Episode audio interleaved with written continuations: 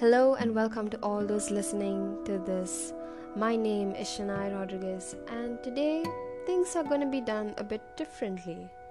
So, today my plan was to interpret one of Nissim Ezekiel's poem, but this time I'm not going to be reading it because it is quite a long poem. And trust me, you need to read it to understand it and then listen to this interpretation.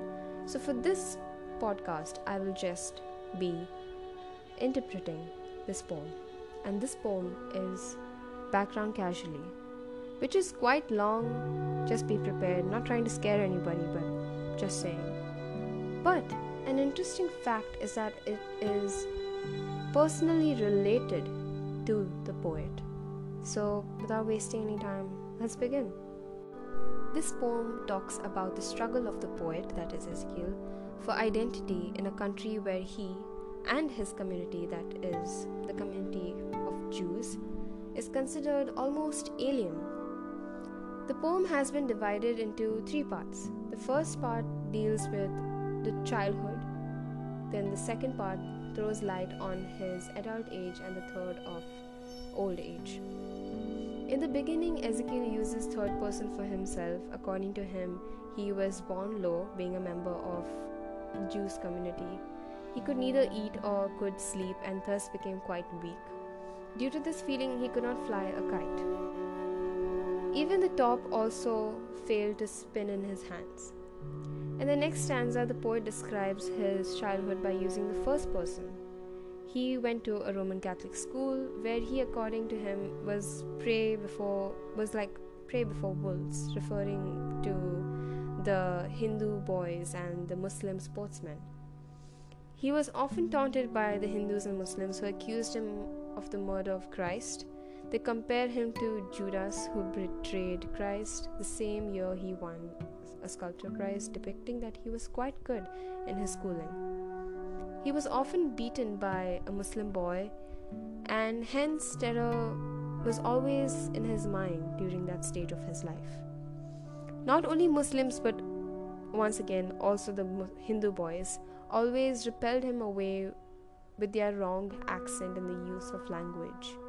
Being enraged, he even thought of becoming violent and using his knife, though he did not mention where, how, and why he used the knife. One day he heard prayers that made him believe that he is not morally so good as he heard of yoga and Zen. He thought that he could still become a saint.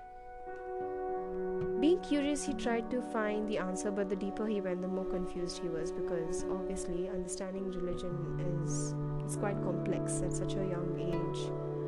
I don't think any one of us could understand religion. Now, in the second part of the poem, he talks about his adult experiences where his family desired to send him to England for higher studies, but being financially poor, they could not afford to do so but one of his friends paid for him and he was able to go to England. There he was alone and considered poverty, poetry, and philosophy of his friends. Time passed, and even after two years, he was alone. A woman came by and tried to motivate him, and henceforth he tried to make his life a bit better. No one really knows who this woman is or who she who he is referring to, but that's that. Later, he recognized his failure, which became an unbearable thought. After spending some years, he desired to go back to India. However, he was too poor to do so. So he started working on a cargo ship that took French guns and mortar shells to India and Indochina.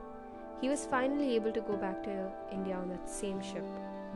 After coming to India, Ezekiel tried to be happy and feel at home again, but he was still feeling like he didn't belong. He still felt alien. He still felt how he felt when he was younger. His father often told him that all Hindus are violent. He and his family often were humiliated by their neighbors, and so he was prepared to endure the worst. He married and even changed his job. Doing such things, he acknowledged that he was a fool. He started writing poetry and knew well that he has ample to write. He explains how low their community was and that his ancestors did the job of crushing seeds, which were not a good job. In the third and last part of this poem, yes, you heard me right. I said last part. He talks about his experience as an old person and basically says that one of his friends told him how he fought in a war. And then he even recognizes that writing poetry is not safe. And even that words can harm a person, that they can be as harmful as guns. He wrote poems and gave up his sufferings, and he tried to write wisely without giving free play to his thoughts. He also expressed his inner and outer suffering that he ultimately failed to defeat. He says that he has become an integral part of India after he started writing poetry. The foreigners considered him to be an alien on that land, which is our India, but he decided that he will consider himself as an Indian, and so he decided to stay there, though it was a backward place for other Jews living outside of India. So basically, in the end of the day, poetry made him feel better. Almost like how most of us write poetry to feel better. We can't really talk about it, we can't talk to someone, so we write poetry. And you could assume that he even did the same thing.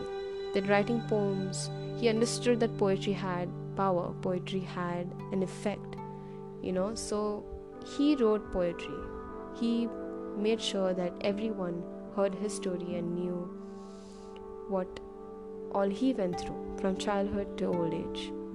And these words will always remain with us. We will always know his life story in just a poem, although it's very long, but still in a poem, which is actually a very great idea, and I think I might just do it.